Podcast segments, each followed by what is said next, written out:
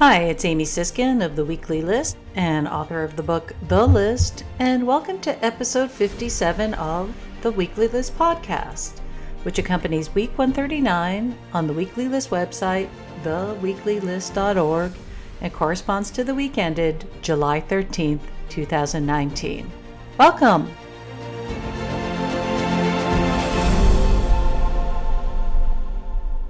So, this was the longest weekly list so far with 206 not normal items. To put that in some context, the first week, week one, was nine items, week two was 18 items. As we finished off year one, it was roughly 120 items. And as we finished off year two, it was somewhere between 150 and 180. So, we are now heading towards 200 plus not normal items. And I say that with the thought that the chaos of our lives has obfuscated the damage and extremes under Trump. And each week blurs into the next week's crisis and unprecedented actions, and then we lose sight of what's happened. And to me, the biggest problem is he's getting away with it all. There's been no accountability for any of it. And we're going to go through a number of crazy crises this week and we whiplashed and Trump careening all over in very crazy ways and some really alarming and frightening stuff that reminds me very much of the early days and the uprising of the Holocaust. And yet there's no accountability. And yet all of these stories next week, just like in every week that we do this podcast, we'll be talking about new things, which is sadly how we normalize. We are the frog in boiling wa- in water coming to boil degree by degree. Um, so, folks, I am continuing to push the idea we really need to have a public impeachment inquiry. Uh, the public needs to know what was in the Mueller probe. There needs to start to be some accountability for that. We're heading towards 2020 and we're going to repeat the same mistakes again. So I'm going to go through some of the stories in this week, but I just want to point out the continuing theme. There was another cabinet resignation this week. There were other resignations this week the consulting, and increasingly other entities like the Federal Reserve seem beholden to him. So, a lot of troubling things that continue in these patterns, but I'm going to start off this week. There's validation of power, not only in terms of people leaving and Trump then assigning acting people to those roles that do, don't require Senate confirmation. Our immigration policy is being dictated by people, none of whom are Senate confirmed. We still do not have a Secretary of Defense. Uh, we don't have a confirmed Secretary of Homeland Security. This week, Trump is talking about firing the Director of National Intelligence. And each time, each one of these acts, each cut results in power accruing to him, either him installing loyalists or eliminating the position or just leaving it open. He's increasingly thumbing his nose at Congress, at the courts, and he doesn't give up on things. He keeps pushing on them. If they don't work out the way he wants, he repackages them and goes back to the well again. And as we've been talking about, and we're going to talk about this week, he is in control of our Department of Justice, not operating as an independent entity. There's a lot of different plot lines we're going to follow this week. And I did my best to kind of group them together to make some sense of a week that was extremely chaotic. But we started off last week with, on Saturday evening, hearing that Jeffrey Epstein was arrested by federal agents at Teterboro Airport in New Jersey after arriving from Paris. Agents also broke down the door of his Manhattan townhouse to execute search warrants. The Daily Beast reported Epstein was arrested by the FBI, New York Police Department's Crimes Against Children Task Force on charges of sex trafficking dozens of minors in New York and Florida. On Monday, Politico reported the White House was watching closely the media coverage of Labor Secretary Alex Acosta's involvement with the 2008 plea deal with Epstein. We've talked about that in past podcasts. But Trump was sticking with him for now. On Tuesday, Trump started the process of distancing himself from Epstein, saying that he, quote, knew him like everybody in Palm Beach knew him, adding, quote, I had a falling out with him. I haven't spoken to him in 15 years. I was not a fan of his. On Tuesday, White House counselor Kellyanne Conway continued that effort, telling reporters that Trump, quote, hasn't talked or had contact with Epstein in years and years and years, and over a decade at least. The New York Times, however, reported in 1992 a Florida businessman flew in 28 girls for a calendar girl competition at Mar a Lago. He told the Times the event, meant for VIPs, was only attended by Trump and Epstein. Epstein was photographed at Mar a Lago in the 1990s and early 2000s, but he was not a member. Trump later distanced himself from Epstein, reportedly over a failed business arrangement between the two of them. The Washington Post reported Epstein's black book contained 14 phone numbers for Trump. He also had numbers for Melania, his Trump's personal assistants, his houseman, his security officer, his brother Robert, and wife Ivanka, former his, his former wife Ivana, and Ivanka. During the week, an additional 14 women came forward saying Epstein sexually assaulted them as children. Epstein's lawyer said he will be released from prison, asked that he be released from prison to stay at his 77 million mansion awaiting trial. On Sunday, this was a happier thing we're going to talk about, even though Trump managed to ruin it a little bit. The U.S. women's soccer team won the World Cup. It took Trump several hours to send a congratulatory tweet, hours after former President Obama and other leaders had done so. Remember what it was like to have a regular president who actually cheered on our country when we did well, even those who were critical of him. On Tuesday, the team was honored at a ticker tape parade in lower Manhattan. Captain Megan Rapinoe said the team accepted an invitation from Minority Leader Chuck Schumer to visit, but has not heard from Trump about a White House visit. The team was the third team, along with the NBA's Golden State Warriors and NFL's Philadelphia Eagles, to have an invitation rescinded after players publicly criticized Trump or indicated they did not plan to attend.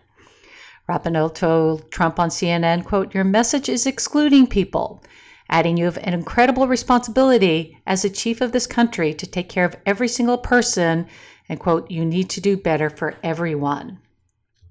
On Thursday, ABC News reported the New York Police Department is investigating vandalism of eight posters of Rapinoe in the New York subway, which were defaced with various homophobic statements as a possible hate crime. On Sunday, in a memo dating, and now we're getting on to another major theme as we open this week. Folks, there was a lot. This week was a lot. on Saturday, in a memo date, memos dating from 2017 to present leaked to the Daily Mail, UK ambassador to the US, Kim Darroch, a top British diplomat, described Trump as inept, insecure, and incompetent. Darroch said Trump's White House was, quote, uniquely dysfunctional and likely to, quote, become substantially more, likely to become substantially more normal and warm, Trump would be indebted, unlikely to become substantially more normal, and warned Trump could be indebted to Russia and his career could end in disgrace. The British government defended the ambassador, saying in a statement, quote, The British public would expect our ambassador to provide ministers with an honest, unvarnished assessment of the politics of our country. On Monday, Trump tweeted he will no longer deal with Darroch, saying, quote, I do not know the ambassador. He is not well liked or thought of within the U.S. Despite his claim, Trump has met Darroch several times. But Trump wasn't done yet. Trump also tweeted, quote, the good news for the wonderful United Kingdom is that soon they will have a new prime minister, adding he, quote, thoroughly enjoyed his recent visit and was most impressed by the Queen. On Tuesday, Trump again attacked Darroch, calling him, quote, the wacky ambassador, quote, a very stupid guy, and a, quote, pompous fool, adding, quote, tell him the USA now has the best economy and military. Trump also attacked Prime Minister Theresa May on Brexit, tweeting, quote, I told Theresa May how to do the deal, but she was her own she went her own foolish way, was unable to get it done, adding a disaster. On Tuesday, UK Foreign Secretary Jeremy Hunt defended PM May, responding to Trump's tweet these comments are disrespectful and wrong to our Prime Minister and country. Prime Minister May stood by Darroch in a statement calling the leak unfortunate, adding the selective extracts leaked do not reflect the closeness of and the esteem to which we hold the relationship. And this is where your narrator, me, takes a friendly stop to remind us the United Kingdom is if not our closest, one of our closest allies. Trump spent the first half of the week attacking not only this not only this ambassador but the country, uh, their outgoing prime minister. However, if Kim Jong Un did something like this, or Saudi Arabia, or Russia, or any of the other authoritarian regimes, it would have been wonderful. But the democracies have this stuff where they speak in a free speech, and it's somehow verboten. On Wednesday, Darroch, after facing days of intense criticism from Trump, including Trump calling him a pompous fool, resigned, saying he could not be an effective ambassador if the Trump regime would not deal with him. Lawmakers from both parties, including Lindsey Graham and Mark Warner, expressed disappointment. The Daily Mirror headline over in the UK said Traitor Boris backs Trump, not Britain, citing Boris Johnson, who is likely to replace May. On Wednesday, another ambassador told the New York Times, quote, it could have been any of us, saying disdain for Trump is almost ubiquitous, with almost all the foreign officials describing living in something of a black hole in D.C. On Thursday, German, French, and European Union ambassadors held a breakfast for Darroch's departure, showing solidarity and their support for him, including tweets noting who, quote, our true friends are. Now we're going to get into another plot line. As we opened up this week, we've been talking a lot about, and I just want to mention typically the photo that we choose for the weekly list again it's being archived in the library of congress. We put a lot of thought into the photo that's most representative of the week. We usually try to change up the themes every week to cover a lot of different topics originally we were thinking about having the women's soccer team and their statement of one nation as the photo. But we decided in the end to go with a picture of mike pence's visit to the southern border facilities. We're going to talk about that in this week's list. Notably three of our last four weeks are related to what's happening in our southern border. Because folks many much of this is reflective of a pattern that would reflect an uprise of genocide uh, the early patterns of the Holocaust, the way that this is is playing out. So we want to have this important moment memorialized in photos.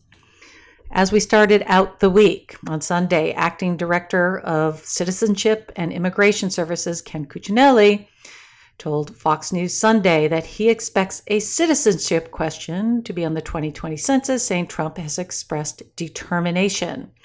Cuccinelli also described, criticized House Democrats visiting detention centers, calling it, quote, the height of hypocrisy, saying, quote, they come down and complain, but they are not helping fix the problem. On Sunday, Acting Secretary of Homeland Security Kevin McAleenan told The Week that reporting on conditions at detention centers are substan- unsubstantiated, claiming there's adequate food, water, and showers. On Sunday, Trump tweeted, quote, the fake news media, in particular the failing New York Times, is writing phony and exaggerated accounts of the board and detention centers. Trump tweeted, quote, people should not be entering our country illegally. We should be allowed to focus on the United States citizens first, adding Border Patrol and other law enforcement have been doing a great job. And this is where I remind you, folks Asylum seekers are legal. It's allowed under U.S. and international law. This is not illegal. On Sunday, the New York Times defended their reporting in week 138, issuing a statement saying, quote, "We are confident in the accuracy of our reporting on the US borders detention centers." On Sunday, Trump also attacked Fox News in a series of tweets. Yes, you heard that right. He attacked Fox News saying, quote, watching Fox News weekend anchors is worse than watching low-rating fake news CNN or lion Brian Williams. Trump complained, quote, Fox News, who failed to get the very boring Dem debates, is now loading up with Democrats, adding, quote, and even using fake, unsourced New York Times as a source of information. Trump also tweeted, Fox News, quote, is changing fast, but they forget the people who got them there and complained about Democrat Donna Brazile saying, quote, she is all over Fox, and Shep Smith, quote, by far their lowest rated show. On Monday, AP reported Trump was upset at the network because they aired a scene at a sports bar in France during the US World Cup where the crowd was chanting, fuck Trump. Fox News also angered Trump, airing two segments on Sunday, which cited New York Times reporting on child detention centers in Texas, with a commentator from a liberal watchdog group calling it, quote, the stuff of nightmares. Then this story was interesting. A poll done by YouGov Blue and Data for Progress tested the impact of the phrase, quote, these are not our children, used repeatedly by Fox News to defend Trump's immigration policy. And folks, I, I posted uh, and tweeted um, the 10 stages of genocide. This would be stage six, where you purposely have propaganda that dehumanizes the people that you're trying to hurt. So again, Fox News has repeatedly been saying that these are not our children. And how does it impact? When asked whether they agree with the statement that migrant detention centers have, quote, unacceptable conditions or that migrants are, quote, not our children, the split was for Republicans, 40% said the detention centers are unacceptable, while 60% said these are not our children. For Democrats, 92% said the conditions were unacceptable, and only 8% said not our children because we don't watch Fox News. On Tuesday, NBC News reported, according to accounts collected by the Department of Homeland Security case managers, migrant children held at a border station in Yuma, Arizona, alleged sexual assault and retaliation by Custom and Border Patrol agents. The 30 accounts collected between April 10th and June 12th include being touched inappropriately by agents and being retaliated against for complaining about unsanitary conditions, hunger, and overcrowding. One child stayed in soiled underwear for 10 days because he was afraid to ask for a clean pair. All of the children interviewed had been held in the border station longer than the 72 hours allowed by law. On Tuesday, 18 Jewish protesters from the Never Again Action Group were arrested by Capitol Police in D.C. as they protested the regime's immigration detention camps and called for the defunding of ICE. We talked about two other groups last week who were also arrested in Boston and New Jersey. On Wednesday, Yasmin Juarez, the mother whose toddler died weeks after they were released by ICE, testified before the House Oversight Committee saying, quote, I watched my baby girl die slowly and painfully. In the hearing on the treatment of migrant children, Juarez described seeing a number of sick children at the detention facility where they were held. She's filed a wrongful death claim against the Trump regime. An attorney advocate told the House panel she interviewed hundreds of immigrant children who complained about, quote, open toilets, saying they are embarrassed to use the toilet one boy said he tried not to eat to avoid using an open toilet. On Friday, the House released a report based on testimony and subpoenaed information on child separation under Trump. The new information on 2,648 children who were separated from their parents. The report found at least 18 migrant children under the age of two were separated from their parents and kept apart for 20 days to half a year. These are babies. Also, many of the children in Border Patrol were kept for longer than 72 hours, which is the maximum allowed. On Friday, and this is the picture that accompanies Week 139, Vice President Mike Pence visited a migration detention facility in McAllen. The Washington Post reported he saw 400 men crammed behind chain fences in sweltering heat without enough room to lie down on concrete floors. When reporters arrived, the migrant men screamed that they had been held there for 40 days or longer, were hungry, had not been able to brush their teeth, and had asked for permission to go outside and had to ask for permission to go outside to get drinking water. The patrol agent in charge admitted many of the men had not showered in 10 to 20 days. Pence said, quote, I was not surprised by what I saw, adding, quote, I knew we'd see a system that was overwhelmed, adding, quote, this is tough stuff. Pence, however, blamed Democrats, saying they need to, quote, step up, do their jobs, and end the crisis, and gave a more positive view of, of the of the facilities than Democrats and newspapers, saying, quote, every family I spoke to said they were being well cared for. Pence also said, quote, what you saw today was a very clean facility, adding, quote, it was just a few short weeks ago that Congress finally acknowledged the crisis and gave an additional 4.6 billion in humanitarian aid. Pence also praised employees at the facility, saying, quote, I was deeply moved to see the care that our Customs and Border Protection personnel are providing, saying they are doing, quote, a tough job in a difficult environment. On Friday, The Intercept reported Border Patrol Chief Carla Provost was a member of the secret Facebook group um 1015 discovered in week 136, which is under investigation by Homeland Security. On Friday, Adweek reported Ogilvy's leadership team looked to address staff concerns over its work for Custom and Border Patrol, which had not been previously reported. Many agency staffers were unaware of the relationship and expressed concern.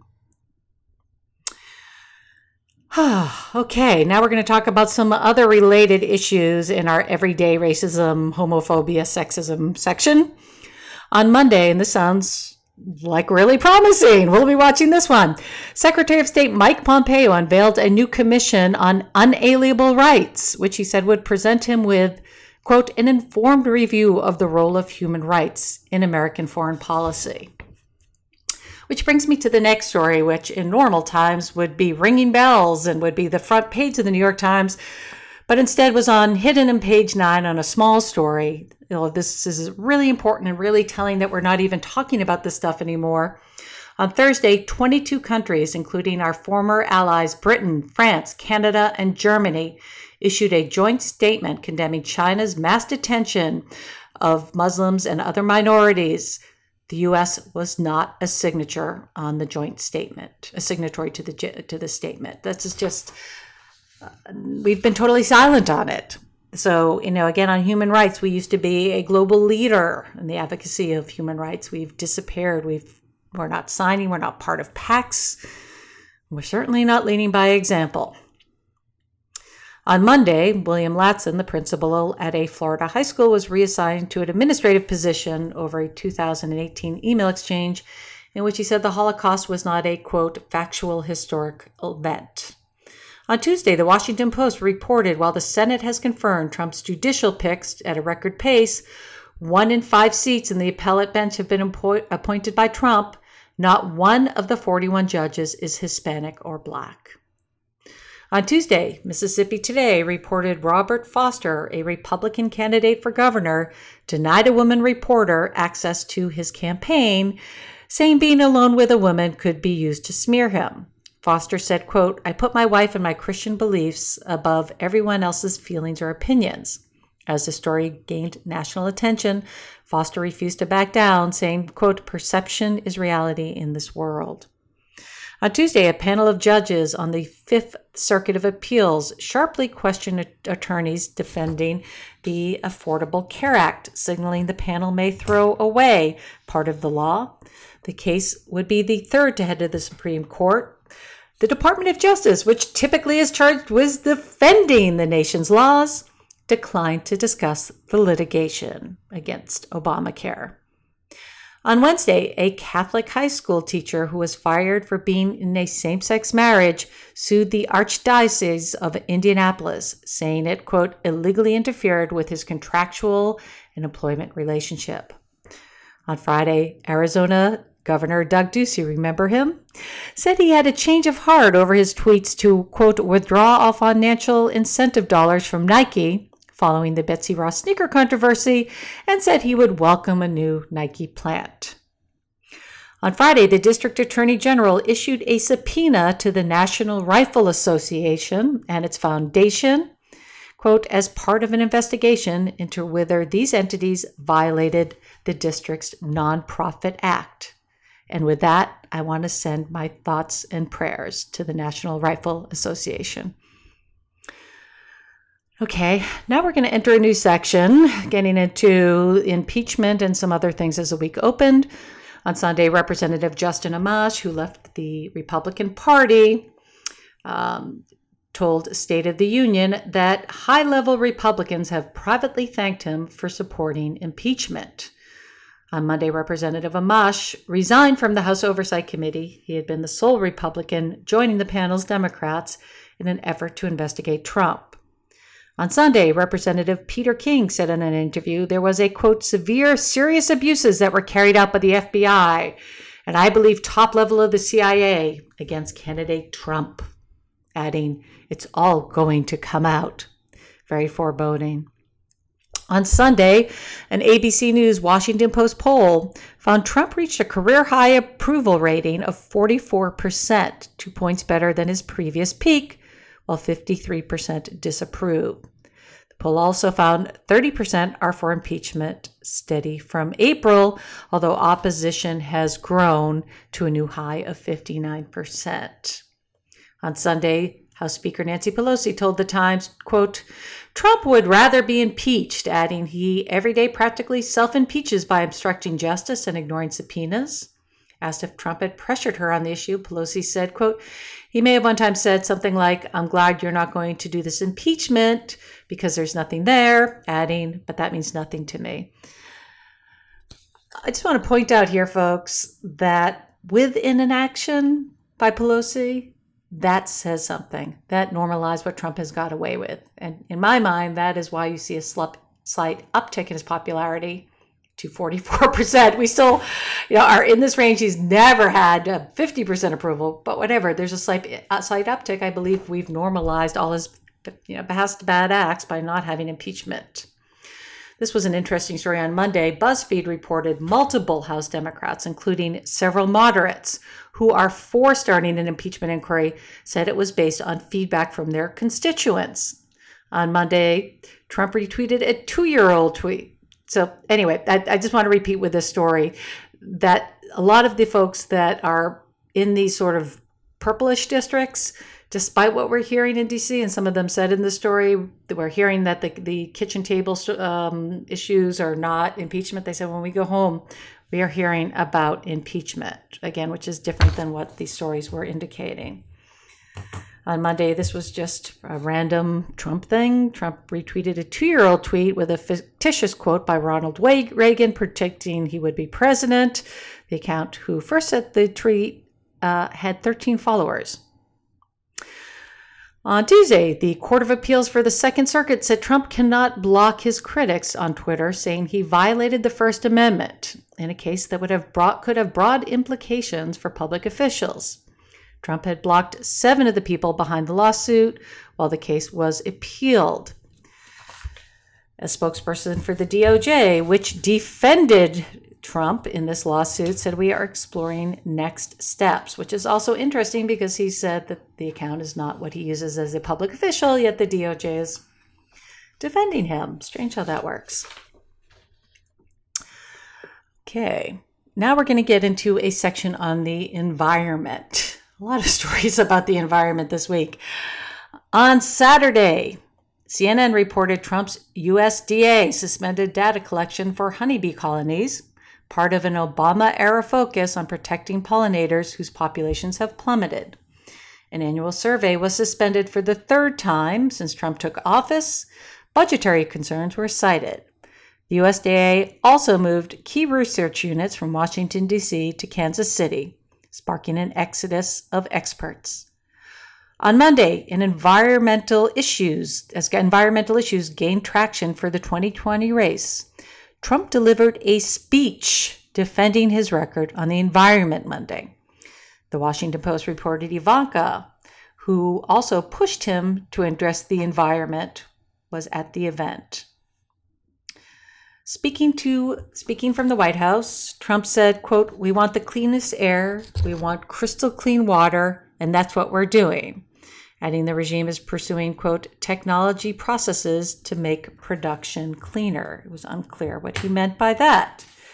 Trump said the U.S., quote, does not have to sacrifice our jobs to lead the world on the environment, saying the regime is working, quote, harder than any previous, maybe all of them, and mocked the Green New Deal. Trump was joined by three cabinet secretaries overseeing energy, two of whom are former lobbyists for the coal and oil industries. That's Andrew Wheeler and David Bernhardt of the EPA and Interior, and did not mention climate change during his speech. Trump nonsensically claimed no one had heard of forest management to prevent wildfires until he took office, saying, quote, you don't have to have any forest fires if you clean the forest like they do in forest nations. Environmental advocates described Trump's speech as a 1984 moment. Federal data showed air quality has significantly worsened under Trump, with carbon dioxide emissions having their biggest increase since 2010. Fox News uncharacteristically cut into Trump's speech to fact check him live. Host Shepard Smith, Smith said on air that Trump's policies have been, quote, widely criticized by environmentalists and academics. On Tuesday, CNN reported a whistleblower said he was pressured to reverse an environmental finding that Mike Ingram's proposed housing and golf project in the Arizona desert would threaten endangered species. The decision came after Interior Department Secretary Bernhardt met with Ingram at a Montana hunting lodge, which was not listed on Bernhardt's official calendar. Ingram is also a donor and fundraiser for Trump. Whistleblower Steve Spangle, a 30 year veteran of Fish and Wildlife Service, was overruled by higher ups. The meeting was one of at least 11 Ingram had with top officials at the Interior and the EPA. On Wednesday, the Wall Street Journal reported Rod Schoonover, a State Department intelligence analyst, resigned after the White House blocked part of his testimony to Congress on climate change and its threat to national security. Schoonover's testimony cited scientific journals and intelligence reports and concluded climate change could cause increased humanitarian crises, competitive for resources, and risk of political instability on Sunday, the Washington Post. So I, again, these are, I mean, it's gla- just gaslighting 101, folks. Trump gives a speech about all the things he's done for the environment ahead of 2020. I've been talking week after week, if you've been following this podcast, of all the things that he's done to hurt our environment, all the protections he's taking away. Someone once joked we should put a restraining order around Obama's legacy. He's undone all of the good work Obama had done to reduce uh, cl- reduce climate change. So that was climate change. Now, on to the next subject, which was the census. On Sunday, the Washington Post reported in response to their inquiry on if career attorneys could withdraw from the case on adding a citizenship question to the 2020 census, the DOJ said in a statement it was changing lawyers. Reportedly, at least some of the career attorneys had legal or ethical concerns over Trump's orders it is nearly unheard of to switch legal teams in the midst of such a case. The unheard of, unprecedented, but we say that like 20 times a week. The Department of Justice said new lawyers will be part of the department's Civil Division and Consumer Protection branch. Analysts say the new team will be proceeding on increasingly shaky legal ground. On Monday, Attorney General William Barr said in an interview that he believes there is a legal path for the regime to add a citizenship question, but declined to give details. Barr said Trump is, quote, right on the legal grounds, adding, quote, I felt the Supreme Court decision was wrong. So here you have the Attorney General defending Trump and taking on the Supreme Court. He also acknowledged that some of the career attorneys did not want to continue working on the case. On Monday, Speaker Pelosi said she planned to schedule a full House vote soon to hold Barr and Commerce Secretary Wilbur Ross in contempt for defying House subpoenas related to the citizenship question. On Tuesday, Trump quoted a Fox and Friends co-host tweeting, quote, "There should be a question about citizenship on the census," adding, quote, "Working hard on something that should be so easy. People are fed up." On Tuesday, a federal judge in New York rejected the Department of Justice request to change lawyers on the 2020 census case, saying, quote, defendants provided no reasons, let alone satisfactory reasons. Judge Jesse Furman said to change its legal team, the Department of Justice must meet the legal requirements of satisfactorily explaining the existing lawyer's departure, showing the switch would not impede the case. On Wednesday, a second federal judge, Judge George Hazel in Maryland, said he shared the concern of the federal judge in New York and denied the Department of Justice's bid to withdraw the attorneys from the 2020 census case there.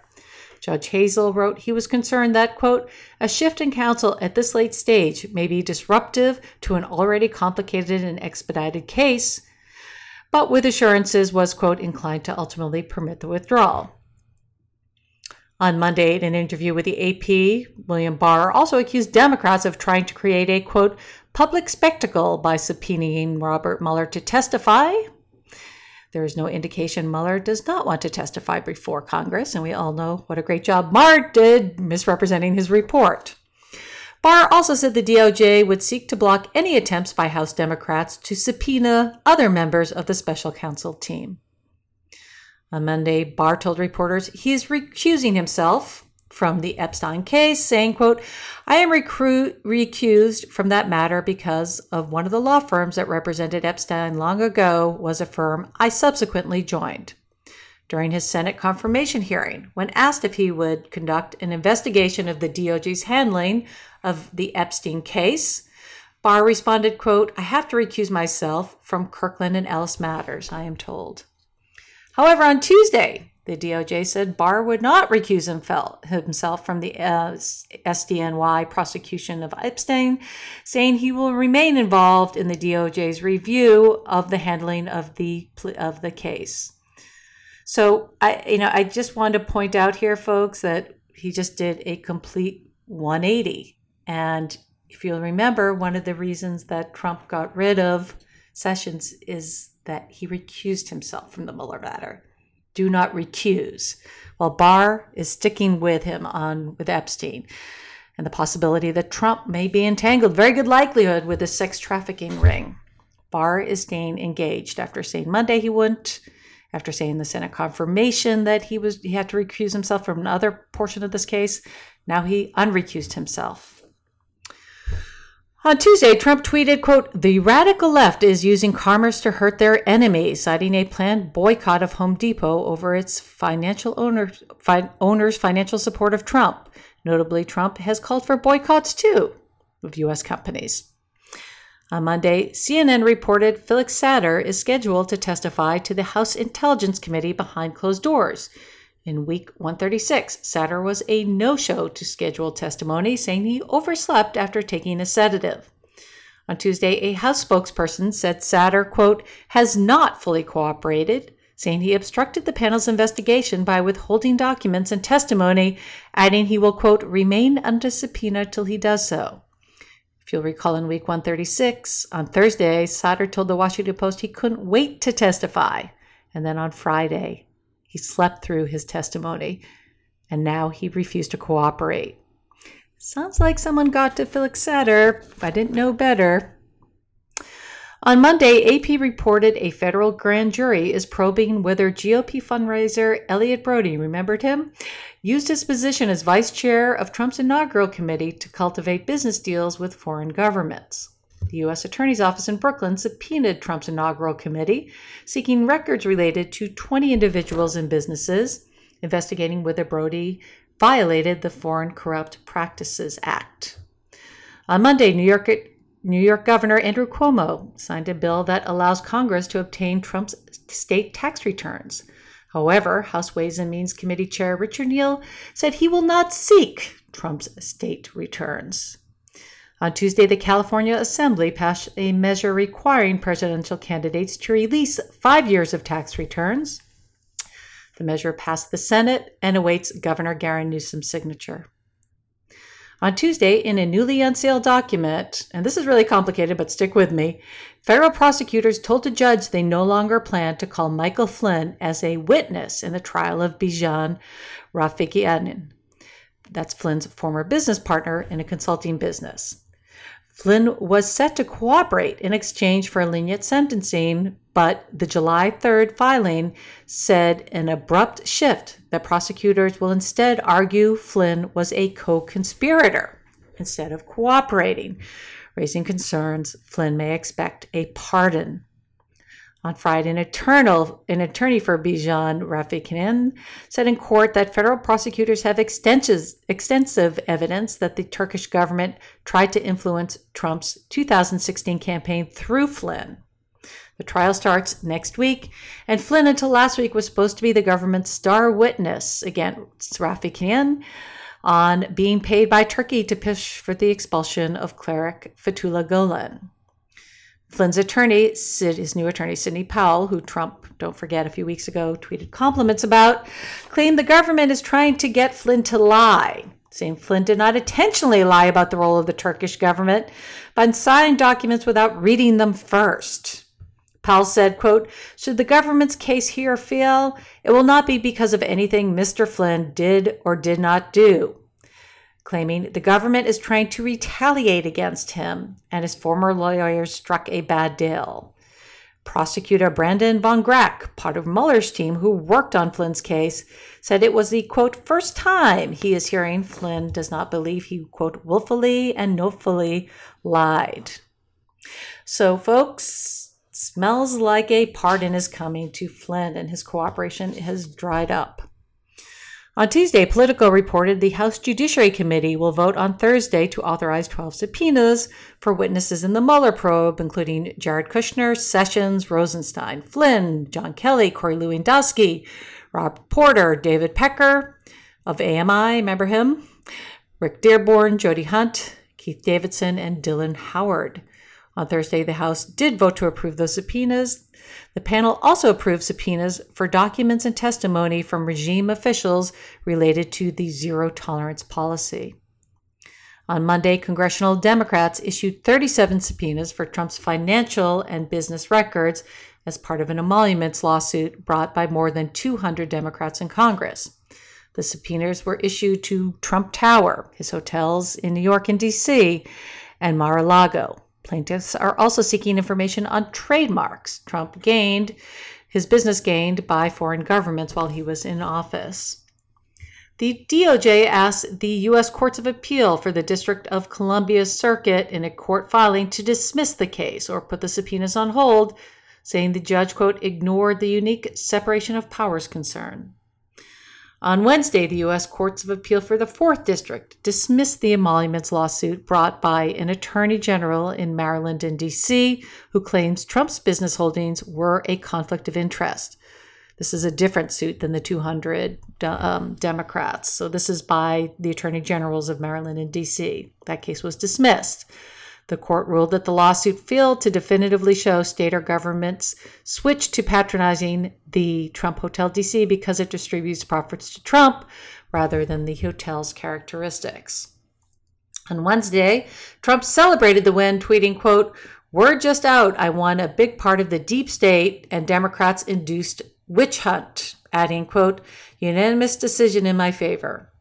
Trump also tweeted, quote, I don't make money, but lose a fortune for the honor of serving and doing a great job as your president, including accepting zero salary.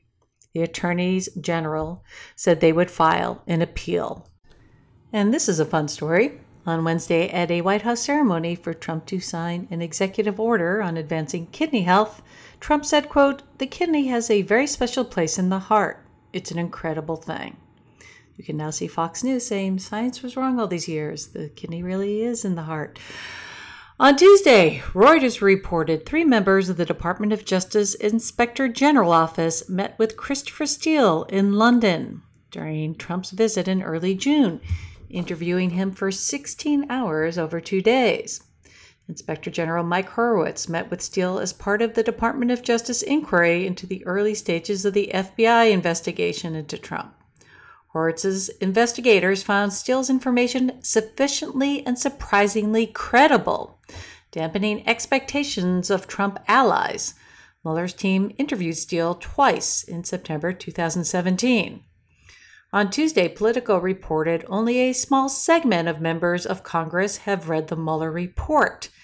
Senator Tim Scott said, quote, what's the point? While Senator Lisa Murkowski, these are both Republicans, called it tedious. Another reason we need impeachment inquiry, folks. Our members of Congress who are collecting paychecks have not read the Mueller report. Excuse me. Okay, keep going.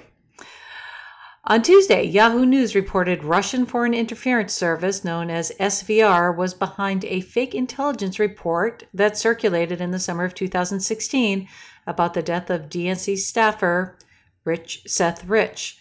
According to the fake report, Rich was on his way to alert the FBI to corrupt dealings by Hillary Clinton, which was killed by her associates. The conspiracy was picked up by the website which frequents in Russian propaganda. Over the two and a half years, Russia's state media also ran with conspiracies that Rich was the source of Democratic Party emails leaked to WikiLeaks, which was an idea first floated by Julian Assange on August 9, 2016. On Wednesday, Federal Reserve Chair Jerome Powell hinted for hinted at the first interest rate cut in over a decade. Fed watchers noted Powell has been under extreme pressure in unprecedented attacks by Trump to cut rates. On Wednesday, testifying before the House Financial Services Committee, Powell said he would not resign if Trump asked him to, saying, quote, "The law clearly gives me a 4-year term and I fully intend to serve it." On Wednesday, the Washington Post reported Trump's July 4th event cost the DC government 1.7 million and other costs for police, bankrupting a special fund to protect the city from terrorist threats and other security needs. On Tuesday, Trump praised Labor Secretary Alex Acosta, telling reporters he felt, quote, very badly for him, and said Acosta, quote, worked so hard and has done such a good job, adding he is looking at the situation closely. On Wednesday, Politico published an excerpt from an upcoming book. said the GOP almost abandoned Trump after the Access Hollywood tape until his ferocious attacks on Clinton during the third debate. So again, it just shows you if Trump denies and attacks, that won his party over, and that seems to win his base over. On Wednesday, Guardian reported that Secretary Acosta's 2020 budget for the Labor Department um, plans to slash funding for the International Labor Affairs Bureau, the agency that fights the sexual a- exploitation of children. What a coincidence. On Wednesday, Acosta held a press conference to defend his role in brokering the plea deal for Epstein in 2008 after a chorus of Democrats called for him to resign. The conference was watched closely by Trump. Acosta, who was a top federal prosecutor in Miami at the time, said the victims said of the victims, "I wanted to help them." While Acosta condemned Epstein's horrible crimes, he refused to apologize, typical of a Trump strategy. Acosta claimed to prosecutors in his office overrode state authorities because they wanted to make sure Epstein went to jail and put the world on notice that he is a accused sexual predator, rather than quote roll the dice at trial. After the press conference, late, uh, Barry Krischer, a former Palm Beach state attorney, said Acosta was trying to, quote, rewrite history, adding, quote, I can emphatically state that Mr. Acosta's recollection of this matter is completely wrong. He said Acosta's office abandoned its own 53 page indictment after secret negotiations with Epstein's lawyer, saying, quote, the U.S. Attorney's Office always had the ability to file its own federal charges. On Wednesday, House Oversight Chair Elijah Cummings sent a letter to Acosta requesting that he testify before his committee this month, saying, quote, your testimony is even more critical now with the SDNY indictment. On Thursday, in a series of 20 morning tweets, Thursday was quite a day, folks. 20 morning tweets. Trump raged on a variety of unrelated topics as news of Epstein was unfolding and announcements were coming on ICE raids and a citizenship question executive order. Trump tweeted, quote, the fake news is not as important or as powerful as social media, adding, quote, they have lost tremendous credibility since the day in November 2016 when he came down the escalator. It was actually 2015. Trump attacked, quote, the fake news media for saying, quote, the banks didn't like me, adding Deutsche Bank was, quote, one of the largest and most prestigious banks in the world. They wanted my business, and so did many others. Trump attacked 2020 contender Senator Elizabeth Warren, who he again called Pocahontas, tweeting an apparent typo about the percentage of her Native Americanism from writing 1,000 over 24th instead of 1 over 1,024th. Trump then deleted that tweet. Trump tweeted about serving more than two terms. Quote, when I ultimately leaves office in six years or maybe 10 or 14, just kidding. Saying the media will, quote, quickly go out of business for lack of credibility or approval. But just notice now the pace at which he is joking, quote, I use that in quote, floating quotes, um, joking about serving more than two terms is increasing. It's becoming normalized. There's less pushback.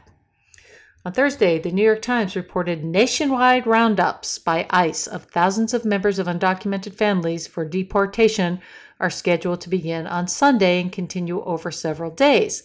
ICE is reportedly targeting at least 2,000 immigrants who have been ordered to be deported. The raids will include, quote, collateral deportation, deportation of immigrants who happen to be on the scene during the raids. The operation, known by which was first announced by Trump in week 136, was postponed partly because of the pushback from his own immigration agencies. Agents have also expressed apprehension about arresting babies and young children. On Thursday in the morning, ABC News request, and so all of this is happening Thursday morning, and I was, uh, I mean, it was just like a madness, madness, madness. So Trump's tweeting. There's a story about the raids and the roundups, uh, and then also reporting by ABC on Thursday morning uh, that the regime said Trump was expected to issue an executive order on Thursday to add a citizenship question to the 2020 census and announce it later on Thursday. Later Thursday, however, at a press conference with Barr and Commerce Secretary Ross, Trump backed off from his efforts to add a citizenship question, including, without explanation, an executive order. Trump Instead, Trump issued an executive order directing every department and agency to provide the Commerce Department, quote, all requested records regarding the number of citizens and non citizens in our country. Trump said, We will utilize the vast federal database to gain a complete, full, and accurate count of non citizen population. Barr said this would mark the end of three court cases on adding the citizenship question.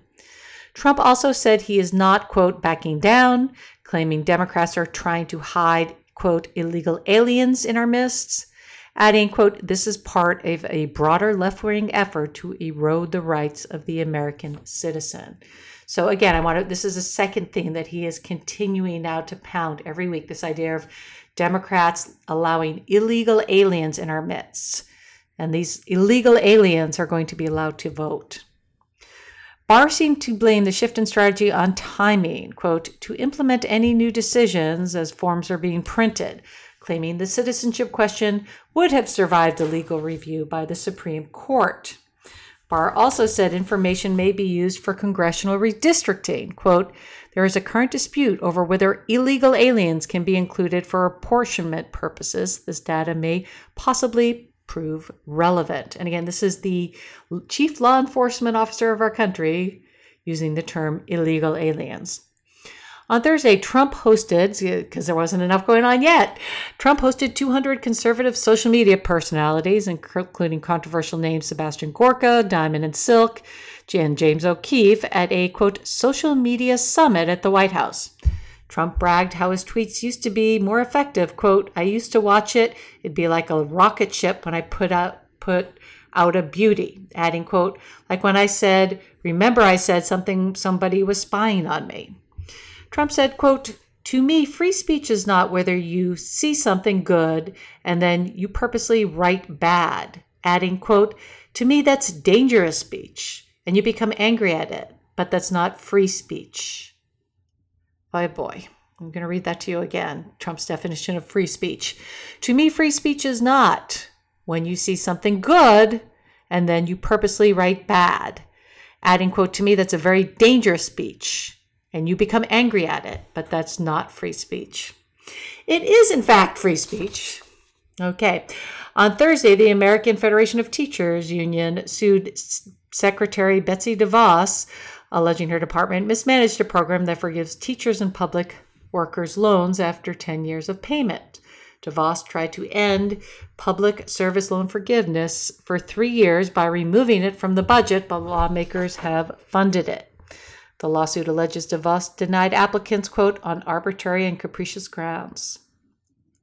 On Thursday, the Washington Post reported uh, on an upcoming book from reporter Tim Alberta, former White House Speaker Paul Ryan said of Trump, quote, he didn't know anything about government. I wanted to scold him all the time. Ryan also said people around Trump, quote, helped to stop him from making bad decisions all the time. The author said he did not think Ryan could stand another two years of Trump and viewed retirement as a, quote, escape hatch. And so that I'm sure is going to sit well with Trump, right?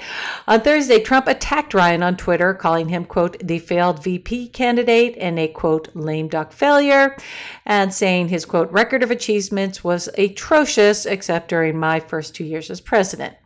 Trump also tweeted Ryan, quote, quit Congress because he didn't know how to win, adding, quote, they gave me a standing O in the great state of Wisconsin and booed him off stage, and, quote, he promised me the wall and failed. On Friday, before headed to Ryan's home state of Wisconsin for a rally, Trump told reporters on the South Lawn, quote, Ryan was a, quote, baby and a, quote, terrible speaker and, quote, didn't know what the hell he was doing. Trump also claimed Alberta may have paid Ryan for the interview, telling reporters maybe he gets paid for that. In a tweet, Alberta denied this. Trump allies in the White House dismissed Ryan's take, calling it, quote, a little bit of revisionist history, while Representative Amash called Ryan, quote, one of Trump's biggest enablers, calling it, quote, ridiculous he waited until he left to criticize him. Amen. On Thursday, William McGinley, the chief liaison between the White House and federal agencies, resigned. McGinley was one of the last remaining senior staffers from the beginning of Trump's time in office. On Friday, Acosta resigned as labor secretary. Trump, standing with Acosta on the South Lawn, announced the resignation, saying Acosta had called him that morning saying he planned to step down. Trump said, quote, this was him, not me, adding Acosta, quote, has been a great, great secretary, a tremendous talent, and noticed, quote, Acosta went to Harvard, a great student. Trump named Acosta's deputy to serve as labor secretary. With Acosta's departure, four cabinet positions will be held by acting secretaries. That's Labor, Chief of Staff, Defense, and Homeland Security. Including Acosta, 13 Trump cabinet members have departed, not counting those who serve in an acting capacity. Several also left under ethics scandals other than Acosta, including Scott Pruitt, Tom Rice, Tom Price, excuse me, David Shulkin, and Ryan Zinke. Standing with Acosta, Trump attacked familiar targets for 30 minutes. Didn't list them all out, but you know, names you would have heard of. He also said the New York Times is a quote, very dishonest newspaper doing a quote, tremendous disservice to the country, and quote, they are the true enemy of the people. So I'm going to point that out as a third pattern. We've talked about too how increasingly Trump almost every week now is saying that he will serve longer than two terms.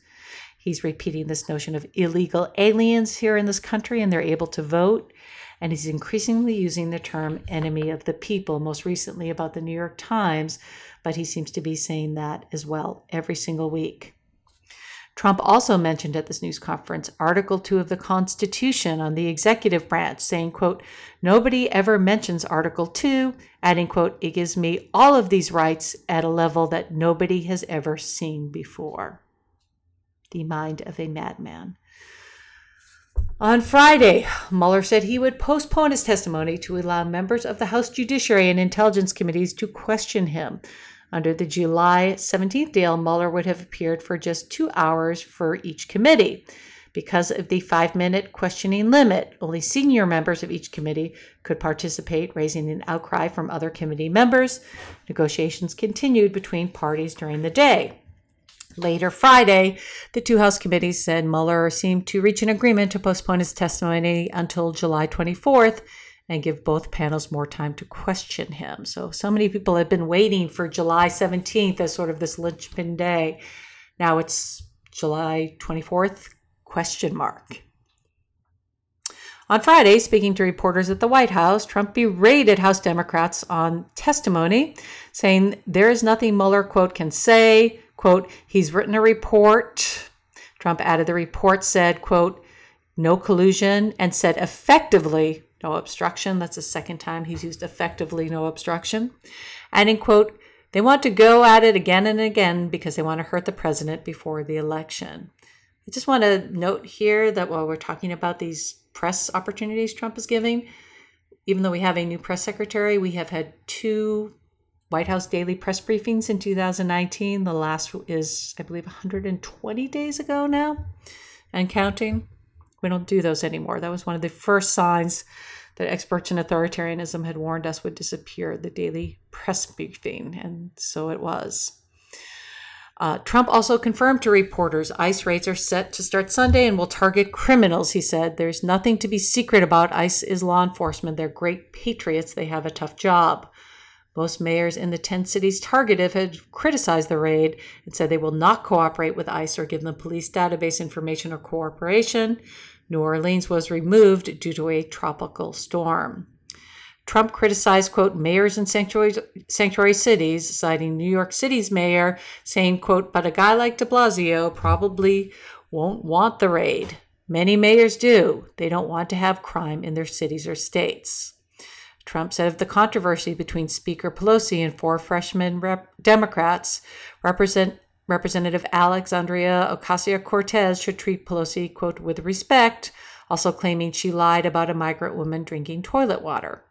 Trump also said the four freshmen, including Representatives Ilhan Omar Ilhan, Rashida Tlaib, and Ayanna Pressley, all of whom are women of color, that they are a group of people that he does, quote, not know where they come from. On Friday, tens of thousands of prosecutors participated in over protesters, excuse me, participated in Lights for Liberty immigration vigils around the country to protest conditions at immigrant detention centers at the southern border.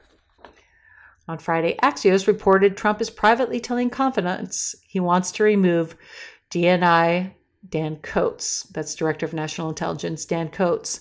Sources say the conversations on the topic have been happening for months. A source said Trump views the office of DNI as an unnecessary bureaucratic layer, and since he cannot get rid of it, he wants to downsize the office. Reportedly, Trump is no longer listening to Coats. On Friday, the Ninth Circuit Court of Appeals ruled in favor of the Trump regime, saying the DOJ was within its rights to withhold community oriented policing services, a program called COPS grants from sanctuary cities. On Friday, CNN reported a federal investigation by the Manhattan U.S. Attorney's Office into whether the Trump Organization executives violated campaign finance laws looks to be wrapping up without charges. On Friday, the Federal Trade Commission voted to approve the 5 billion Facebook settlement over releasing private information on users to Cambridge Analytica. Democrats labeled the settlement chump change. BuzzFeed reported. Uh, we're just going to close out this story because so much of what is happening in our country is also happening on a you know, I would say global basis because we've talked about this happening in Africa, but certainly throughout Europe. Uh, on Friday, BuzzFeed reported on a secret recording of a meeting revealing Russia tried to funnel billions of dollars into Italian Deputy Prime Minister Matteo Salvini's right wing party. Salvini is known as, quote, European Trump. The meeting of the three Russians and three Italians, including a close aide to Salvini, was held in October 2018 to discuss a strategy to undermine liberal policies in shaping new nationalist Europe aligned with Moscow. No evidence has surfaced that the deal went through or showing Salvini's direct involvement. Sound familiar? But the tape ignited questions of whether the far right League Party broke Italian political laws. So, with that, folks, one hell of a week. oh boy, rest up. It's not getting better anytime soon until we create some accountability. And my belief is the only way we're going to do that is through a formal impeachment inquiry. So until next week, have a great one. Good night.